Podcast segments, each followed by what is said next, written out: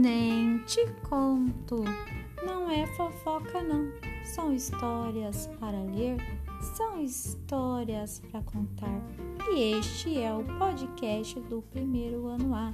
Terão várias leituras durante o ano letivo de 2021. E espero que gostem.